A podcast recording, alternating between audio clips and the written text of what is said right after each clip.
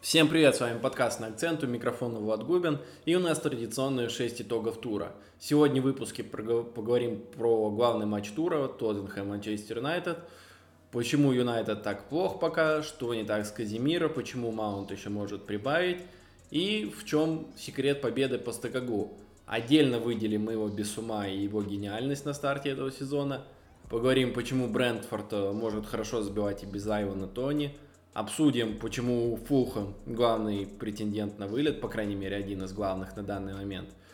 Дальше по Хекингботам первый претендент на увольнение в этом сезоне. И э, что ждать от Челси дальше в этом сезоне, после вот такой вот э, неубедительной игры с Вестхэмом. Первым у нас будет Манчестер Юнайтед Тоттенхэм, естественно. Кто-то скажет, конечно, что Сити Ньюкасл это матч тура, но я думаю, кто смотрел оба матча, определенно скажет, где было интереснее. Так вот, о самом интересном и самом таком громком матче тура нам расскажет Леша Гаврилов, который поделился всеми своими эмоциями, рассказал о накипевшем, а я думаю, после такой игры от Юнайтед у него накипело довольно много. Так вот, передаю слово Леша Гаврилов. Жги. Всем привет! Матчем тура мы решили выбрать Тоттенхэм Манчестер Юнайтед. Игра была обоюдоострой, как в принципе и прогнозировалось изначально. Ну, по крайней мере, первые минут 60, даже, наверное, где-то 50. Потом МЮ просто выдохся, и на поле была только одна команда, это Тоттенхэм Хотспурс. По большому счету, МЮ особо сильно не впечатлил своей игрой во втором тайме. О причинах этого мы поговорим чуть позже, давайте в целом о том, как развивался матч. Первые минут 30-35 игра была действительно обоюдоострой, э, но Манчестер Юнайтед доминировал, имел огромное количество моментов, где-то спас Викарио, я отдаю ему должное, он прекрасно сыграл этот матч, но подавляющее большинство моментов запорол именно Манчестер Юнайтед. Такое ощущение, что сейчас у всей атакующей линии игроков МЮ просто сбит прицел. Бруно, Антони, Гарначо и так далее. Вот все просто бьют куда-то я не знаю, куда-то в молоко. Как будто бы, вот у них, что называется, садился прицел. По-другому и не скажешь. То есть, скажем прямо, э, по итогам первого тайма счет мог быть 2-0, там даже или 3-0 в пользу Манчестер Юнайтед. Опять же, да, у Тоттенхэма тоже были моменты. Были моменты, когда Нана хорошо вступал в игру, но все-таки, все-таки МЮ смотрелся куда предпочтительнее. А дальше ошибка Казимира, ошибка Аарона Ван Бисаки, кстати говоря, тоже – и счет 1-0. После этого МЮ просто выдыхается, перестановки по стекоглу играют должным образом, и МЮ мы на поле реально больше особо-то и не видели. Да, были попытки огрызания, были попытки давления, но к чему-то серьезному они не привели. Ну а в конце матча атака Тоттенхэма, срезка Мартинеса, 2-0, получите, распишитесь. Тоттенхэм празднует первую победу в сезоне, ребята ее действительно заслужили. Давайте поговорим о некоторых цифрах этого матча и пройдемся по отдельным персоналиям. Я начну с МЮ, потому что хочется закончить хорошим, а хороший в данном случае это Тоттенхэм. Поэтому давайте о плохом. Мейсон Маунт. Игрок, который сейчас э, подвергается огромному количеству хейта, его пытаются защищать, Давайте попробуем немножко с этим разобраться. После матча всплывает статистика о том, что Маунт сделал такое же количество точных передач за 84 минуты игры с э, Тоттенхэмом, сколько и Кристиан Эриксон, который отыграл, по-моему, минут 28, если я ничего не путаю. И типа вот, ну все, Маунт плохой, Маунт никакой. В матче с э, Вулверхэмптоном тоже смотрелся типа как не очень. Я давайте, я скажу вот что. Э, во-первых, Маунт зависит в том числе от своей команды. А команда, скажем прямо, не готова к этому сезону. Ну, в том смысле, что игроки пока еще там не разбегались, нормально не сыгрались, подводят обра- в оборонительной составляющей команды, ну, то есть про Казимира я чуть позже скажу. И Маунту еще надо адаптироваться. Я не спешу ставить крест на Мейсон Маунте, я уверен, что он себя еще проявит, но в большей степени, наверное, невзрачная игра Маунта, хотя, вот опять же, как невзрачная? Не знаю, мне кажется, что в первом тайме Маунт смотрелся хорошо. То есть э, он раздавал хорошие пасы, он э, помогал обороне, и в этом плане он смотрелся активно, а самое главное, он очень быстро принимает решения. Это то, чего нет у Кристиана Эриксона. То есть в этом плане он молодец. Но слабая реализация, дрявая, прямо скажем сейчас, центральная зона, и все это просто вот улетает куда-то в тартарары. При этом надо еще и сказать про послематчевое интервью Тенхага, который сказал, цитирую дословно, Полузащита сыграла хорошо. Мы всегда можем играть лучше и оставлять пространство, когда идем на ворота соперника. И вот у меня честный вопрос. Э, Тенхак точно не видит проблем в полузащите? Окей, хорошо, оставим в стороне Маунта. Окей, допустим, он играет, ну, совсем плохо. Э, оставим в стороне Бруно. Потому что Бруно старается, Бруно пашет как конь. Его только тоже не хватает на весь матч, потому что в конце игры с Тоттенхэмом он просто стал бросать своих соперников, когда шпоры убегали в атаку. Ну, зачем уже доигрывать, в общем-то? Мы и так уже проигрываем, в общем-то, а нафига оно и надо. Я лучше скоплю силы, чтобы в атаку сходить лишний раз. Ну, но, как мне кажется, главная проблема МЮ сейчас это Казимира, потому что он как получил в конце прошлого сезона шести матчев дисквалификацию, так, прямо скажем, от нее и не оправился. Вот от слова совершенно. Играет просто отвратительно. Давайте вот немного цифр по оборонительной линии. За два сыгранных матча Мартинес, Варан, Шоу, Вамбисака, Казимира, лишь два из этих игроков смогли набра- выиграть 50% единоборств. Еще раз, 50%, остальные ниже. И у Казимира эта цифра составляет 29%. Ну, как бы что-то мне кажется, что с Казимира явно что-то не то. Да это все видят, ну прямо скажем. И замены Казимира сейчас нету. Ну то есть туда можно воткнуть, я не знаю, Мактомины, можно воткнуть туда, попытаться того же самого Маунта, прости господи, да. Можно попытаться туда воткнуть Линделёфа, Мартинеса, но, скорее всего, это все будет, ну, прямо скажем, не очень. При этом то, что МЮ не очень готов э, к сезону, выражается в том числе и в э, другой статистике. То есть берем по пробегу игроков э, в этом матче. Игроки Тоттенхэма отбегали 115 километров, игроки МЮ 110. Тут по неволе напрашивается шутка, когда в прошлом сезоне Тенхак заставил своих игроков добегать нужные километры, но что-то мне подсказывает, что сейчас не самое лучшее время для этой идеи. Смотрим спринты. Э, у игроков Тоттенхэма был 191 спринт, у МЮ 127. По скоростным рывкам Тоттенхэм 801, МЮ 666. Низкоскоростные пробеги. Тоттенхэм 2176, МЮ 1966. Бег трусцой. У Тоттенхэма 4809, у МЮ 4770. И я бы не делал такого акцента на цифрах, если бы это в каком-то смысле не подтверждалось визуально. Ну вот видно, что игроки МЮ попросту сдают. Они играют первый тайм, а во втором тайме уже просто разваливаются и проваливаются. Единственным, пожалуй, светлым пятном э, у Манчестер Юнайтед сейчас является Андре Анана. Это голкипер, который тащит, который старается, который дает хорошие пасы. Он, короче, делает все, чтобы мы забыли просто про Давида Дехея, и, скажем прямо, у него это получается. Но давайте будем честны. Не только проблемы в МЮ. То есть не только из-за того, что игроки не выдерживают больше одного тайма, а, но и в том, что Постекоглу среагировал на ситуацию в первой половине первого тайма, и начал делать небольшие перестановки. Они уже отразились и в конце первого тайма, но во втором тайме они проявились сполна. Что поменялось? Если изначально игроки Тоттенхэма, защиты, вернее, Тоттенхэма располагалась очень узко, то позднее э, Сар стал действовать гораздо шире по полю, а потом они еще и поменялись местами спора. И игроков МЮ уже просто не хватало э, работать по всей ширине поля. Добавилось к этому еще то, что Сар стал чаще заходить в штрафную и бить оттуда. Ну, то есть э, у сенегальца по итогам встречи 5 ударов по воротам. Э, для сравнения, столько же суммарно нанесли Мэдисон, Сон и Кулушевский, что уже о многом говорит. Не могу не отметить левый фланг обороны. Там очень активничает Мэдисон. К нему потихоньку притирается Сон, который, в принципе, действует э, чуть ли не во всех атакующих линиях. Он э, и на позиции центр-форварда успевает оказаться. Он и ложную девятку может сыграть. И, в принципе, из этой же позиции он и сыграл, когда был забит второй гол. То есть в этом плане Сон красавчик.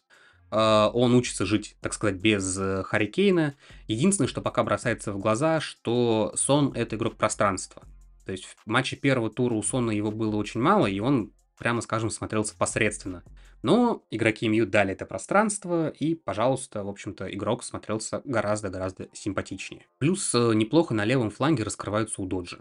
То есть вот эта вот э, троица, она очень неплохо напрягает левый фланг, и в этом плане они сейчас пока на контрасте с правым флангом смотрятся гораздо интереснее. Если подводить итог матча, то можно сказать одно, что Манчестер Юнайтед доминировал часть матча, но они этим не воспользовались, а игроки Тоттенхэма доминировали другую часть матча, и они этим смогли воспользоваться. Одни перестреляли других, и в этом плане шпоры молодцы, заслуженные три очка, ребята, вы реально красавчики. Что же касается Манчестер Юнайтед, я думаю, что болельщикам рано посыпать голову пеплом. Да, команда не готова еще к сезону.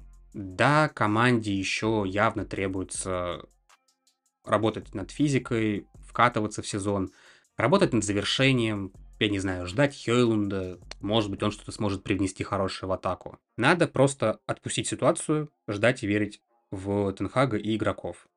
Пока что говорить о каких-то глобальных проблемах, мне кажется, рано. Да, понятное дело, что нужна, нужно усиление в опорную зону, но вопрос в том, будет ли оно. И пока не совсем понятно, удастся ли МЮ купить кого-то еще в усилении. Потому что для того, чтобы кого-то купить, надо кого-то продать. Финансовый фэрплей все-таки штука такая, МЮ на него очень сильно завязан. Поэтому болельщики МЮ будут продолжать верить в свою команду, я буду продолжать в нее верить. Но пока что три очка после двух матчей, я считаю, это не самый плохой итог. Другое дело, что, разумеется, игру хотелось бы видеть гораздо лучше. Здесь я э, выделил как отдельный вывод про Ива Бессума. Леша тоже хотел про него рассказать, но я настолько впечатлился, что отбил этот э, вывод у него. А, так вот, Ив Бессума раскрывается как один из лучших опорников премьер-лиги. Точнее, доказывает, что он таковым является. Потому что его последний сезон за Брайтон тоже был очень впечатляющим. Коротко, э, первый матч против Брентфорда, Ив Бессума лучший игрок матча. Я думаю, это уже показательно. Матч с Юнайтед, да, его там лучшим игроком не признали, и, наверное, были другие, которые себя побольше проявили, но и Бисума проделал восхитительную работу в этой игре. И его роль при Постекоглу очень впечатляет. Если коротко, то первое это Бисума является ключевым инструментом в выходе из-под прессинга. А, Все за счет того, что Бисума очень хорошо тащит мяч на себе, и, в принципе, да, с каким-то соперником он может один в один справиться. Поэтому э, Ив Бессума это первый кандидат, чтобы получить мяч от центральных защитников, от крайних защитников. То есть всегда защита Тоттенхэма при выходе из-под прессинга была нацелена на него. Не всегда получалось, Юнайтед играл ну, очень динамично поначалу, перекрывал все, что возможно, но тем не менее, именно благодаря тому, что у Тоттенхэма был такой футболист, как Ив Бессума, который во-первых, всегда себя предлагает, во-вторых, всегда может э, условно выйти из-под этого прессинга. Э, Тоттенхэм удержался первые полчаса, хотя там, конечно, и реализация Юнайтед. Ну, это ладно, Леша, Леша про Юнайтед уже рассказал подробно. Вот. Э, второе – это гра- тактическая грамотность его без ума. То есть, я думаю, многие, многие заметили, что номинальная пара Сар без ума играла вообще по-разному. Сар всегда активно подключался – врывался штрафную, яркий пример это его гол, открывался по флангу. В общем, был практически везде на поле. Почему? Потому что ему это позволял делать и в без ума. И опять-таки, почему Destiny у Доджа открывался э, периодически даже в офсайде? Опять-таки, потому что э, их страховал их без ума. Да, не всегда один игрок сможет страховать всех, и Юнайтед иногда получал свои шансы на пространстве, но глобально оба этих футболиста чувствовали себя свободно, зная, что сзади их прикрывает Бесума. Сам Бесума э, врывался вперед, открывался только когда это было необходимо, да, в каких-то э, уже решающих стадиях атаки или когда других вариантов не было, но вместе с тем феноменальная дисциплина и он точно знал, где именно расположиться, чтобы максимально эффективно перекрыть возможное пространство. Опять-таки, да, тут кто-то скажет, что ну Юнайтед же достаточно создал в этом матче. Но тут и стоит сказать, что Тоттенхэм очень смело шел вперед, очень смело создавал э, моменты, наваливался зачастую, и это оставляет слишком большие пространства. И без ума максимально эффективно, насколько это возможно, их прикрывал. Э, в общем-то, статистика отборов, 5 отборов за матч, это очень прилично даже для опорника. Я думаю, о многом говорит. Так вот, если коротко, то да, э, я думаю, что на данный момент пока Ив Бесума, возможно, вообще лучший опорник премьер-лиги, вот по текущей форме. Конечно, впереди еще долгий сезон, но я уверен, что Бесума себя в нем проявит потрясающе. И, кстати, а что Антонио Конте делал с Бесума, что при нем он был настолько плох? Палками избивал или... Ладно, не, не столь принципиально. Переходим к следующему выводу. Брентфорд может забивать и без Айвана Тони. Когда Тони получил свою полугодовую дисквалификацию из ставок, Многим, и в том числе мне, казалось, что если Брэнфорд не подпишет себе нападающего летом, то у них будут серьезные проблемы. Ну, потому что как без своего лидера в атаке, без главного э, форварда, без э, вот этой машины по забиванию голов – как? Без этого ориентира, на которого можно длинными передачами играть. Оказалось, очень даже можно. Два матча пока, пять голов, пусть один из них против э, абсолютно бездарного Фулхэма. Про Фулхэма я, кстати, дальше расскажу. Вот. Но, тем не менее, два гола Тоттенхэму, три гола Фулхэму. Кстати, Фулхэму могли забивать еще, ну да ладно. В любом случае, что мы видим на старте сезона? А. Брентфорд создает моменты, и Б. Брентфорд реализует свои моменты. А почему так получается? Все очень просто. Как оказалось, если дать больше свободы э, Биумо и Веса, то эти ребята смогут взять инициативу на себя. Они смогут забивать те моменты, которые раньше забивал Тони. То есть, как я вижу эту ситуацию, а тот же Биумо раньше всегда играл э, второго форварда. То есть, такая, что ли, подмога Айвону Тони. А тянуть на себя игроков, э, открыться вторым темпом. Да, то есть понятно было, что первая скрипка это Тони. Сейчас, э, что Био может, то Веса чувствует себя абсолютно раскрепощенно. Кстати, Веса при постоянно играющем Тони в старте выходил не очень часто. Но, пожалуйста, эти ребята уже забивают. То есть э Биумо и Веса стали главными атакующими целями для всего Брентфорда, и это работает. То есть, э, как оказалось, у Брентфорда в составе есть куда более классные игроки, и мы обоих этих футболистов недооценивали. И я думаю, по ходу сезона они себя еще проявят. И, кстати говоря, отдельный респект тем, кто взял себе в фэнтези команды Биумо и Веса. Я вот себе Веса взял за 6,0 и э, просто шикарно пока. Вот. Но ладно, не будем об этом. Если коротко, то да, я думаю, первые полгода Брентфорд сможет провести на очень порядочном уровне. А дальше как раз подоспеет свеженький Тони, и сезон у них должен получиться очень неплохой. Ну, посмотрим, как все сложится. Следующий вывод. Фулхэм претендент на выживание. По первым двум турам дачники смотрелись чуть ли не хуже всех. Да, первый матч получилось вырвать победу у Эвертона, но показательной она не была. Потому что Эвертон в этом матче создал куда больше. Просто э, во многом Фулхэм спас э, гений Бернда Лена, который, возможно, вообще лучший вратарь премьер-лиги, что в прошлом сезоне, что, возможно, в этом будет, потому что тащить ему придется очень много. Но с Брэнфордом это уже не проканало. Фулхэм получил три мяча, мог получить еще больше на самом деле. Вот. По XG там у Брэнфорда почти до 4 добралось. Короче говоря, все катастрофически плохо. А почему так, спросите вы? Ну, во-первых, э, потому что мы склонны были переоценивать Фулхэм. На прошлом сезоне они, казалось бы, заняли очень высокую позицию для команды, которая вот только что вышла из чемпионшипа, да, выдала несколько громких побед, все было здорово, но вместе с тем э, Фулхэм был э, главным оверперформером прошлого сезона. То есть, э, если мы берем expected points, то Фулхэм перебрал больше всех остальных команд премьер-лиги. А это что говорит, что рано или поздно это Фулхэму должно было вернуться. И вот возвращается, по крайней мере, как мне кажется, должно вернуться в этом сезоне. Тем более, что если мы берем состав, то там никаких а, серьезных улучшений-то и нет. линия атаки, да, ушел Митрович, который может вторую половину сезона и не сильно провел хорошо, но вначале он был очень хороший, его голы были очень важными, да. Uh, ушел тот же Маннер Соломон, который уже во второй половине сезона клепал важные голы.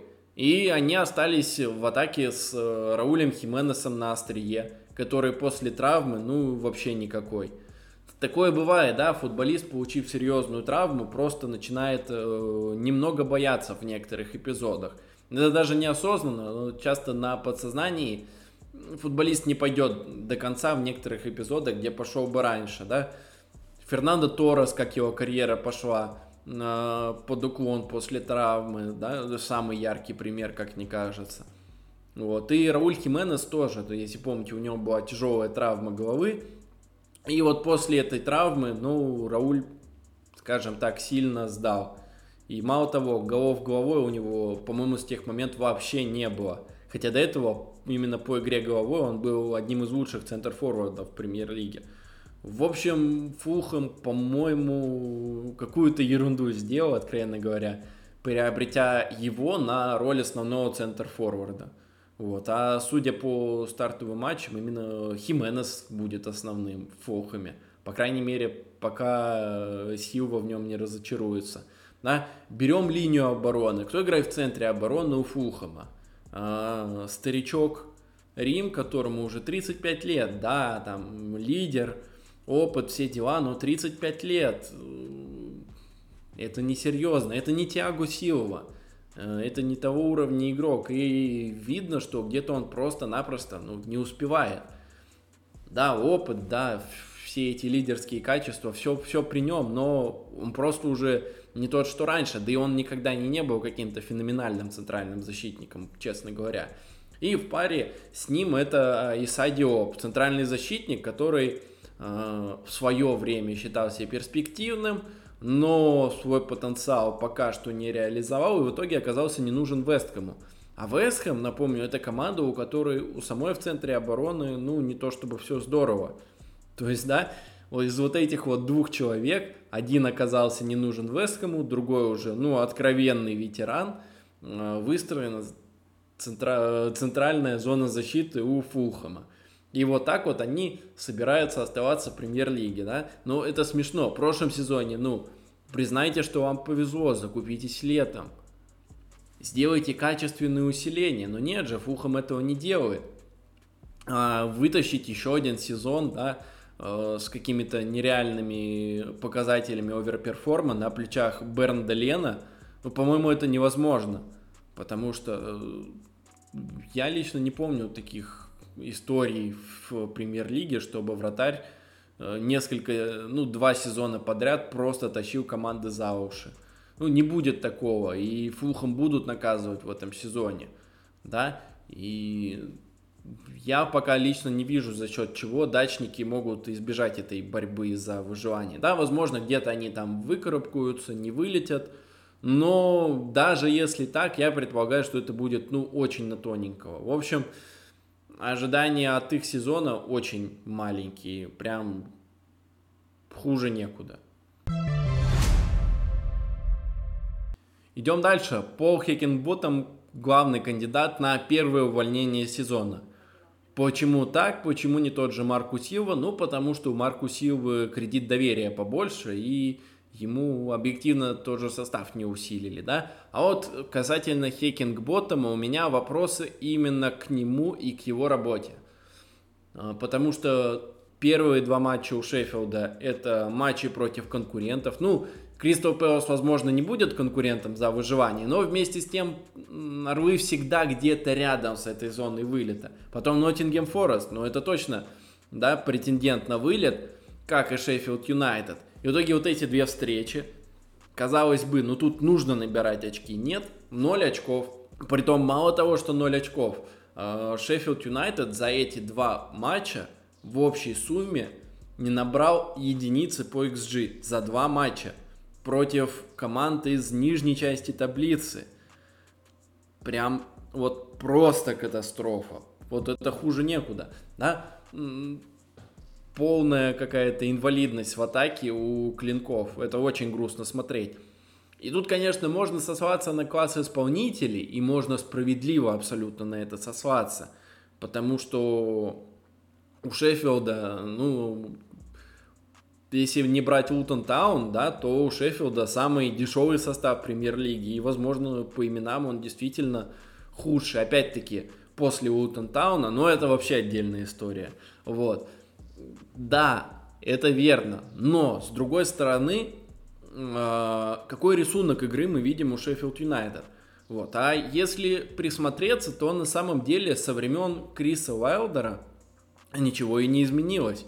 То есть мы видим абсолютно тот же рисунок игры. Ту же схему, те же 3-5-2, да, э, абсолютно те же какие-то тактические там моменты, то есть, да, там высокие подключения центральных защитников, а, это Оливер Норвуд, да, на позиции вот этого ведущего игру футболиста. А, персоналии во многом остались те же самые, да, которые, кстати, и до этого э, были не сильно хороши для уровня премьер-лиги. Но да ладно, в общем, про персонали, да, сказали, и справедливо у Шеффилда очень слабый состав, но суть в том, что Хекингботом э, не привнес ничего радикально нового в этот футбол. Криса Уайлдера. И кто-то скажет, что с одной стороны, э, да, действительно, ведь Шеффилд Юнайтед э, с этим же футболом чуть в Еврокубки не залез в свое время и будет прав. Но с этим же футболом Шеффилд Юнайтед с треском вылетел из премьер-лиги. Да, там в какой-то момент вообще считали, что они могут э, рекорд дерби каунти превзойти по минимальному количеству очков за сезон. С этим же абсолютно футболом. Да? И в любом случае, когда ты выходишь в премьер-лигу, где все будут знать твой футбол уже, да, и большинство команд э, еще помнят те времена, не так давно Шеффилд Юнайтед играл в премьер-лиге, когда ты не будешь сюрпризом каким-то, да, а, возможно, главная фишка новичков премьер-лиги это то, что, ну, они сюрприз, против них э, зачастую не знают, как играть, да, ну, Шеффилд Юнайтед таким сюрпризом не будет, вот, и мало того, не видно, чтобы у Хекингботтома был какой-то план Б э, в рукаве. То есть, ладно, элементарно берем, да, тот же матч против Ноттингем Фореста. Э, получает травму центральный защитник, центральный полузащитник, извиняюсь, да. Э, кто выходит вместо него? Вместо него выходит Бэшем, который вообще центральный защитник. И, кстати, если на лавку посмотреть, то там у Хикингботтома были центральные полузащитники. Но выходит Бэшем, центральный защитник, в тот момент, когда счет 1-1, когда играть еще много, э, почти половину матча, когда тебе нужно выигрывать эту игру, ты выпускаешь центрального защитника вместо центрального полузащитника. Что это? Ну, понятно, что Бэшем играл на позиции центрального полузащитника оставшуюся часть матча, да? То есть это не было переход на 6 защитников, конечно, ни в коем случае. Но вместе с тем, что это было, я не понимаю, да? Это, по-моему, решительная какая-то глупость. То есть ты делаешь все равно ставку на то, чтобы отоборонять эту ничью, вместо того, чтобы э, с шашкой на голове лететь вперед. Потому что тебе нужны будут эти три очка. Ноттингем Форест будет с тобой бороться за выживание. И если не ты их, то они тебя. И в конце сезона, в каком-нибудь последнем туре, да, ты очень хорошо вспомнишь эти вот упущенные, возможно, три очка. Вот, поэтому у меня к Хекенботому вопросов очень много. И мало того, я лично никогда не считал его каким-то крутым тренером, потому что он себя именно с точки зрения какой-то тактической мысли на самом деле никогда особо не проявлял. И вообще вот этот Шеффилд Юнайтед мне пока кажется такой командой настроения, что ли. И вот сейчас что у них? Если будет серия поражений, то настроения не будет, естественно, да. Хикингботом просто не справится с этим. Поэтому я думаю, что его действительно стоит увольнять. И я думаю, что предпосылки к этому все есть, и наверняка он будет уволен первым. Вот. Ну, с высокой долей вероятности, конечно, там все может быть. И дальше Шеффилду нужно будет искать э, уже более такого опытного маститого тренера, да, или в конце концов того, который сможет э, объяснить свои идеи футболистам быстро, вот, и который будет иметь э, в голове четкое понимание, как он сам хочет играть. А, потому что просто продолжать линию предыдущего тренера, ну это неправильно. Да? Возьмите того же Дедзерби, он пришел в классный Брайтон Грэма Поттера, и он сделал его еще лучше, да, он добавил какие-то свои моменты. Хикингботом ничего нового не дал Шеффилду, вот вообще ничего. То есть, что, я не понимаю, за счет чего он э, может продержаться долго в этом тренерском кресле, потому что э, никаких э, перспектив особо у Клинков я с ним не вижу. Вот как-то так. И заключительный вывод. Заключительный вывод. Я для него передаю слово моему коллеге Самеду Аскерову, у которого тоже наболело, да, потому что его Челси проиграл Вестхэму, проиграл, ну, откровенно говоря, очень обидно и даже немножечко так позорно, что ли, потому что пропустили Э, играя в большинстве. Вот, но Самет не отчаивается, и Самет расскажет вам, чего дальше ждать от Челси в этом сезоне. Поэтому, Самет, передаю тебе слово. Жги. Всем привет, дорогие друзья. Итак, у меня сегодня на обозрении шестой, последний итог э, второго тура английской премьер-лиги. И он основан на матче Челси-Вестхэм. Точнее, наоборот. Вестхэм Челси. И он звучит примерно так. Челси будет и дальше так лихорадить. А почему? Сейчас объясню. Итак, начнем, конечно же, с лайнапов. Здесь нас никто из тренеров вообще ничем не удивил, потому что Почтина вышел также схемой тремя центральными защитниками. Единственное изменение было сделано, Молгисто вышел вместо травмированного Риса Джеймса. И, в принципе, у Дэвида Мойса было все по классике. И было интересно, конечно, посмотреть, в первую очередь, на Ворд Прауса, как он будет раскрываться. Так вот, пойдем непосредственно углубляемся в сам матч. И здесь, конечно же, очень много всего интересного происходило в первом тайме, потому что, несмотря на достаточно быстро пропущенный, немного курьезный гол с э, стандарта, точнее, с углового, э, Вестхэмом, который забил, а Герд забил гол с прекрасной подачи Уорд Прауса, Уаля, как неожиданно. А Челси дальше перехватил на себя инициативу и, в принципе, неплохо контролировал игру. И автобус особо такой еще не был у Дэвида Мойса, это было во втором тайме. И Конечно же, стоит в первую очередь отметить э, здесь Рахима Стерлинга. Он был в этом матче вообще бесподобен, потому что я даже немного вспомнил о нем времен э, Прайма э, при Пепе Гвардиолу. Тот самый такой крутой, энергичный Рахим Стерлинг. И также второй герой был со стороны Челси, это, конечно же, Карничек Уэмека, который, собственно, и забил гол, э, чуть дальше сравнял счет. Здесь, конечно, было тоже очень красиво, все, заход слева, обвел защитничка, ударил противоход в правый угол от вратаря. В принципе, все было очень здорово. И вот по первому тайму, вот когда они сравняли счет, мне казалось, что ну вот сейчас Челси может дожать, потому что создавалось кучу моментов, тот же самый Рахим Стерлинг создал огромное количество моментов, и результатом, таким бенефисом его соседания оказался, конечно же, момент с пенальти. Он заработал пенальти. Теперь, кстати, он э, лучший в этом показатель за всю историю АПЛ. Он 24 пенальти заработал. И если раньше это было, знаете, такие вот шутки про дельфины, то это был совершенно заслуженно заработанный пенальти. Здесь вопросов к Вару вообще никаких не возникло. Пробивал Эрцо Фернандес и пробил отвратительно. Я не знаю, вроде как Почетина где-то говорил или, может, не говорил, но казалось всем, что да, действительно, а, он будет номер один в плане пробития пенальти, но вот знаете, этот момент заставил задуматься, а точно ли он должен это делать, потому что ну, как-то он очень слабо пробил. Честно говоря, я вообще не ожидал настолько провального пенальти. Что-то на уровне Мо Салаха в предыдущем, вот недавно прошедшем матче. Но там Салах хотя бы с добивания забил, а тут как бы вообще ничего не произошло.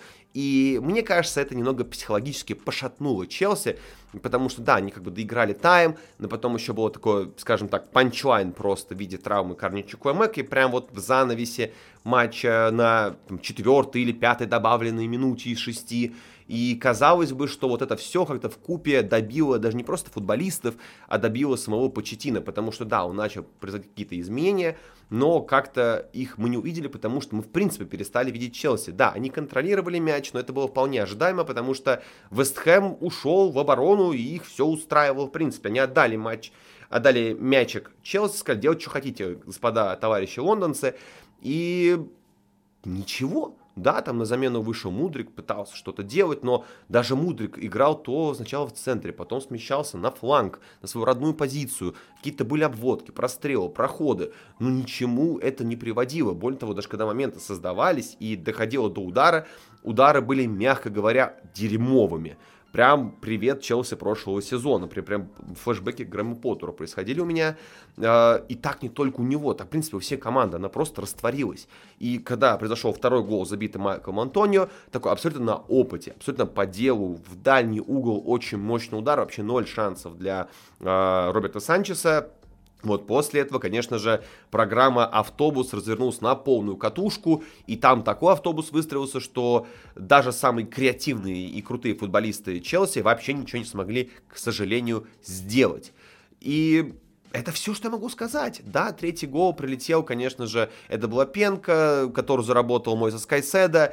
И да, конечно же, все могут сейчас накидываться. Вот он, 115 миллионов вышел, заработал пенальти. У меня вопрос здесь в первую очередь почти. На кой хер ты вообще его выпускал на поле, учитывая, что он до этого провел одну тренировку с командой. И парень явно очень сильно нервничает. Здесь соглашусь, наверное, с Кириллом Бельским, который тоже это в своем обзоре вот ночном выкатил, что, ну, come on, вообще парень там ни к селу, ни к городу не смотрелся и выглядел какой-то попыткой Почеттино как-то что-то поменять. В общем, Здесь футболистам, конечно, вопросы у меня есть, но в первую очередь вопросы к аргентинскому специалисту. После матча он сказал, конечно же, что да, мы играли хорошо, и главное это игра, результат придет, но я бы с ним немного не согласился, потому что именно его решения э, смотрелись крайне-крайне как-то неудачно, и как будто бы у человека просто тупо не было плана «Б».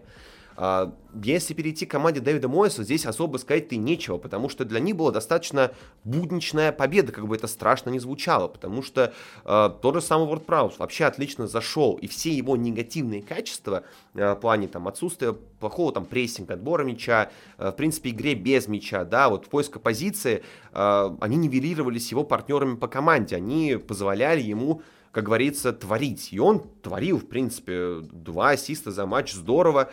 А, в принципе, для Дэвида Мойса это отличное начало АПЛ. Здесь, конечно же, больше вопросов именно к Челси. Но здесь давайте говорить на чистоту, ребят. А, я понимаю, что сейчас Челси это абсолютно такая машина бесперебойного создания кликбейтного контента. Типа, вот там лям, лярд потратил, Боули дурачок, эти футболисты ничего не могут сделать, Пучтина тоже дурачок, и что вообще поменялось, перестройка там какая-то у вас длинная. Но давайте сохранять какое-то конструктивное зерно, а потом уже как-то угорать над другими командами. То же самое, кстати, происходит с Манчестер Юнайтед. Но там хотя бы, ладно, к Тенхагу вопросы могут быть еще более-менее обоснованным, потому что, ну, человек уже второй сезон руководит командой, то, напоминаю еще раз, Почетина проводит официально вторую игру качестве главного тренера Челси. Официальную, я не говорю про предсезонку. Ну и, конечно же, вопрос к нему, а на кой хер ты наигрывал всю предсезонку, все лето? Э, достаточно неплохая была предсезонка, то у Челси наигрывали схему в три центральных защитника, а в итоге мы видим совершенно другое. Возможно, сказано с тем, что Дисаси с Колвиллом еще достаточно сыроваты, э, и наигрывать как-то вот в этой схеме пока рискованное дело. Э, конечно же, очень много вопросов. То есть, ну, реально, а зачем ты это делал? как говорится, потому что Батячили так не было все предсезонки, Фафана тоже, как бы ссылаться на травмы здесь немного бредово. Ну и, конечно же, да, Челси не хватает креативного футболиста, Лярд потратили, но креативщикова такого нету. Ну и забивалы на опыте тоже не хватает. Здесь, конечно же, Майкл Антонио мне в этом плане вообще понравился, потому что человек воспользовался ситуацией, забил, ну, молодец, план, говорится, выполнил. А, в принципе, это, наверное, самые главные выводы, которые я мог сделать по этой игре. А, а что понравилось вам или не понравилось? Если вы со мной не согласны, бегом комментарии, поносите меня или поносите Влада или поносите Лешу. Я буду готов к конструктивному диалогу. А теперь, как я уже сказал ранее, подписывайтесь на все наши источники. Всем спасибо, всем пока, увидимся на следующей неделе.